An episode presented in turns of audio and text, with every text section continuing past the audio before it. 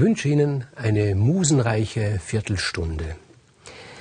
Theseus ist also jetzt nach dem Tod seines Vaters Egeus König von Athen. Der Mythos spielt in den aller, allermeisten Fällen im ländlichen, im bäuerlichen Bereich. Aber jetzt sind wir in der Stadt. Jetzt wird es urban, jetzt wird es zivilisiert.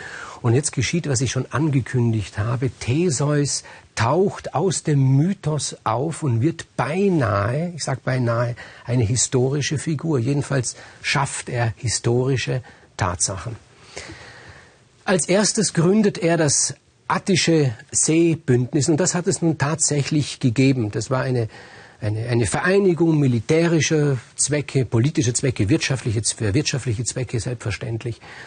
Das macht er so, indem er die kleinen Stadtstaaten, die da um Athen herum sind, jede kleine Stadt, und das waren ja winzige Städte, hatten einen eigenen König, die verleibt er ein. Das geht natürlich nicht immer friedlich vor sich. In den meisten Fällen äh, mit, militärischer mit militärischer Drohung, in manchen Fällen mit militärischem Einsatz, also kleine Kriege. So macht er Athen immer größer, immer stärker. Es heißt sogar, diese Stadt Athen habe früher einen anderen Namen gehabt und erst Theseus sei es gewesen, der dieses neue Gebilde, eigentlich die erste Stadt, was vorher, das waren ja keine Städte in diesem Sinn, Athen genannt hat, nämlich zu Ehren von Pallas Athene. Ich erinnere Sie daran, dass er sehr, sehr schlau vorgegangen ist. Er hat sich die Gunst der Aphrodite gesichert, er hat sich die Gunst von Apoll gesichert, er hat sich die Gunst des Poseidon gesichert und nun, Athene ist eine der mächtigsten Gottheiten überhaupt, ist auch eine Kriegsgottheit, eine Gottheit der Wissenschaft, der Zivilisation. Eigentlich ist sie die Gottheit der Zivilisation. Und ihr hat er diese Stadt gewidmet. Das ist ein guter Schachzug gewesen von Theseus. Wir kommen aus dem Staunen nicht heraus, wie geschickt er vorgeht. Er hat alle großen Geister seiner Zeit eingeladen, nach Athen zu kommen. Unter anderem war da Ödipus, Sie erinnern sich, diese Geschichte habe ich ja schon lange mal erzählt, Ödipus, der sich, nachdem er all diese Dinge erfahren hat, selbst das Augenlicht genommen hat, der sich geblendet hat, der geflohen ist aus Theben, der nicht mehr in seiner Stadt leben wollte. Er ist nach Kolonos geflohen. Das war so eine kleine Vorstadt von Athen. Auch die hat Theseus einverleibt. Das heißt, Ödipus war nun in Athen und Theseus wusste genau, es gibt einen Orakelspruch und dieser Orakelspruch lautet, jene Stadt, in der Ödipus sterben wird, die wird groß und mächtig werden. Und das wollte er sich natürlich nicht entgehen lassen. Deshalb hat er den Ödipus empfangen wie einen König mit allen Ehren, hat ihm eine Wache zur Verfügung gestellt. Alles, was Ödipus wollte, hat er von Theseus bekommen. Und dann kamen die Söhne des Ödipus, Eteokles und Polyneikes, und sie wollten ihn überreden, wieder zurückzukommen nach Theben, weil sie wollten Könige von Theben werden, sie wollten, dass Theben die große Stadt wird. Aber da hat Theseus einen Riegel davor geschoben. Er hat den Ödipus nicht gehen lassen, abgesehen davon, dass Ödipus auch gar nicht gehen wollte. So hat er dafür gesorgt, so Schritt für Schritt, dass Athen groß wird. Und wir kommen tatsächlich nicht aus dem Staunen heraus. Denn Kaum ist Theseus König von Athen, schafft er die Monarchie ab. Das heißt, er wird König und setzt sich gleich ab. Er sagt, es gibt keinen König mehr. Es gibt so etwas, dieses Wort kommt ja aus dem Griechischen, Demokratie, Demos, das Volk, Kratos, die Macht. So eine Vorform der Demokratie, also nicht mit unserer natürlich vergleichbar. Er selbst behält sich lebenslang den Posten des obersten Kriegsherr und des obersten Richters vor. Das heißt, er weiß, was ist der Hintergrund? Er ist ja nicht so, dass er auf Macht verzichtet. Noch nie ist es vorgekommen, dass ein Mächtiger auf die Macht verzichtet hat. Aber er weiß, wenn aus Athen etwas Großes werden soll, dann wird es deswegen etwas Großes, weil viele Große da sind, weil Bürger da sind mit Ideen, Bürger, die große Ziele haben, die dem, dem Land, der Stadt etwas bringen und diese Bürger müssen frei sein, die kann man nicht gängeln. die müssen in der Lage sein, selbst zu bestimmen über ihre Stadt. deshalb hat er die Königswürde abgesetzt. Und er hat so etwas wie Gesetze eingeführt. Ein klarer Kodex, das hat es bis dahin nicht gegeben. Das heißt, wenn irgendein Held, zum Beispiel der, der Herakles, einen Mord begangen hat, da hat ihn kein menschliches Gericht dafür belangt dann hat er sich reinigen müssen vor den Göttern, ist er zu einer Priesterin gegangen, hat sich reinigen müssen, wenn er Lust dazu gehabt, wenn er keine Lust dazu gehabt hat, dann ist er halt herumgelaufen mit dem Image, dass er ein Mörder ist, war vielen Helden vollkommen egal. Jedenfalls ist das Zusammenleben nicht durch menschliche Gesetze geregelt worden. Nun, Theseus stellt menschliche Gesetze auf. Und das Merkwürdige wieder, ich wiederhole, wir kommen aus dem Staunen nicht heraus. Der erste Angeklagte ist Theseus selbst. Er selber als oberster Richter klagt sich an des Mordes. Er hat so und so viele Könige von kleinen Stadtkönigreichen töten lassen, weil er es einverleibt hat, den Athenern. Die Athener Bürger sagen, also bis jetzt hat man, wenn Krieg geführt worden ist, ist da hinterher der siegreiche Feldherr, hat sich doch nicht selber vor Gericht gestellt, wo kommen wir denn hin? Nein, Theseus sagt, ich habe neue Gesetze geschaffen und auch ich werde diesen Gesetzen unterstellt. Er hat unterschieden zwei Formen, nämlich Mord und Totschlag. Mord phonos und Totschlag accusia. Und den Mord hat er nochmal unterteilt. Phonos hecusios, der gerechtfertigte Mord, und phonos accusios, der entschuldbare Mord.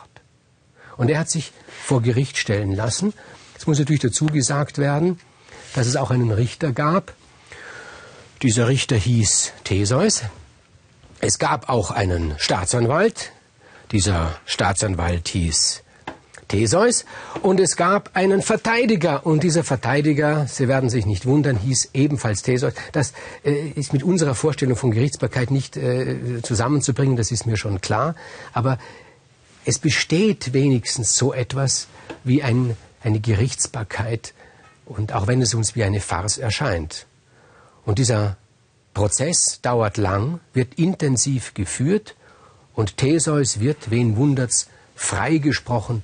Er wird, wie es heißt, verurteilt oder nicht verurteilt wegen Phonos Hekusios, wegen gerechtfertigten Mordes. Es ist gerechtfertigt, dass Athen eine große, eine berühmte Stadt wird. Und deshalb war es gerechtfertigt, dass Theseus all diese Kriege geführt hat. Es beginnt eine lange Zeit des Friedens und des ungeheuren Aufschwungs für Athen. Also der Handel nimmt einen ungeheuren Aufschwung.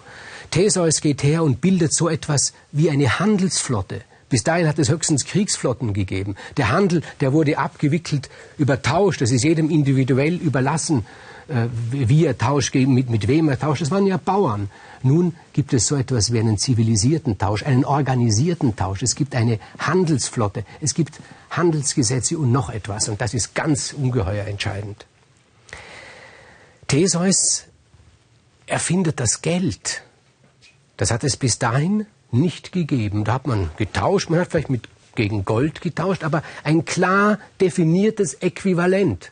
Das hat es nicht gegeben. Natürlich prangt auf diesen Münzen das Bildnis des Theseus. Sein Ruhm soll verbreitet werden in der ganzen Welt. Und nachdem natürlich die Athener die stärkste Handelsflotte hatte, also die, die besten Händler waren, haben sie allen anderen letztendlich ihre Bedingungen aufzwingen können und das Geld ist überall übernommen worden. Und in ganz Griechenland und weit darüber hinaus ist Theseus berühmt und bekannt gewesen, allein weil sein Bild überall war, sein Bild äh, auf, auf, auf, diesen, auf diesen Münzen.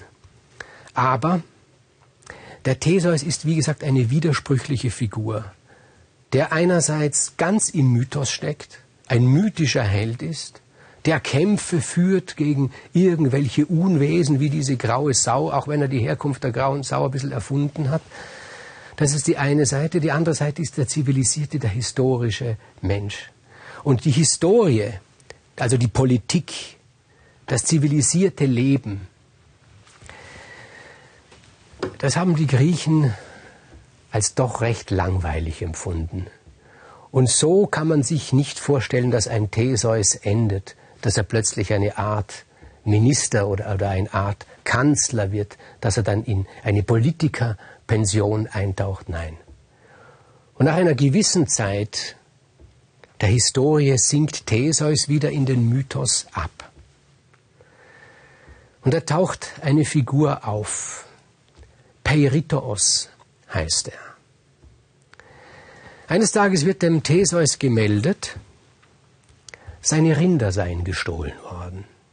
Nun, Theseus sagt, gut, wir werden den Übeltäter verfolgen, ihn vor Gericht stellen. Aber man braucht diesen Übeltäter gar nicht zu verfolgen, nämlich dieser Übeltäter meldet sich von selbst. Er tritt vor Theseus hin und sagt, ich bin Peiritos. Ich habe deine Rinder gestohlen, was willst du mit mir machen? Und Theseus sagt, ich werde mit dir machen, was ich mit jedem mache in diesem Fall, ich werde dich vor Gericht stellen. Und Peritos sagt, wie langweilig. Ist das nicht ungeheuer langweilig? Da wird man nachzählen, wie viel Rinder habe ich gestohlen, wo habe ich sie hingeführt. Erinnerst du dich nicht an Zeiten, wo du jemanden wie mir einfach den Kopf abgeschlagen hat, hättest? Ja, sagt Jesus, daran erinnere ich mich. Ja, waren das nicht viel interessantere Zeiten? Er entblößt seinen Hals. Hier, schlag zu, sagt er. Und da ist Theseus sehr beeindruckt und erinnert sich tatsächlich an diese wilde Zeit seiner Jugend zurück. Und das Ganze führt dazu, dass die beiden Peiritos und Theseus sich befreunden. Und der Peiritos ist so etwas wie der Mephisto von nun an für den Theseus. Er stachelt ihn an zu, zu Dingen, die er sonst von sich aus nicht hätte tun wollen. Wer ist dieser Peiritos? Er taucht ganz tief aus der Sagenwelt auf. Sein Vater ist eigentlich Zeus, behauptet er jedenfalls. Sein Ziehvater war Ixion, einer der ganz großen Bösewichter der griechischen Mythologie. Ixion, der Vater, also der Ziehvater des Peiritos, war verlobt mit Dina, die war ihm versprochen. Und dann hat sein zukünftiger Schwiegervater diesen Termin immer wieder verschoben. Und irgendwann hat Ixion rausbekommen, er verschiebt ihn deswegen, weil da ein anderer mit Dina sich vergnügt. Und er hat festgestellt, dieser andere ist der größte Liebhaber überhaupt, nämlich ist Zeus. Und hat Ixion eine ungeheuren Wut auf die Götter bekommen. Er hat sich von den Göttern einladen lassen in den Himmel, also in den Olymp. Und er hat dort etwas Ungeheures getan.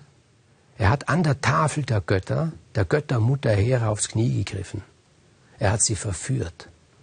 Und für diese Untat ist er bestraft worden. Er ist in den Tartaros hinuntergeschlagen worden, dort auf ein Rad geflochten worden, auf ein brennendes Rad, und dieses brennende Rad dreht sich ewig und verbrennt ewig die Haut des Ixion, die immer wieder nachwächst. Und eben, dass es wirklich ewig dauert, deshalb haben die Götter ihn vorher noch unsterblich gemacht. Ixion, also äh, Peritos aber, war nicht der Sohn des Ixion, sondern der war der Sohn des Zeus, so behauptet er jedenfalls. Wie sein Charakter ist, kann man sich eher vorstellen, dass er doch der Sohn des Ixion war. Und er hat, wir würden sagen, dem Theseus Flausen in den Kopf gesetzt und Theseus sinkt zurück in den Mythos und wird wieder dieser alte Haudegen, der am Anfang war.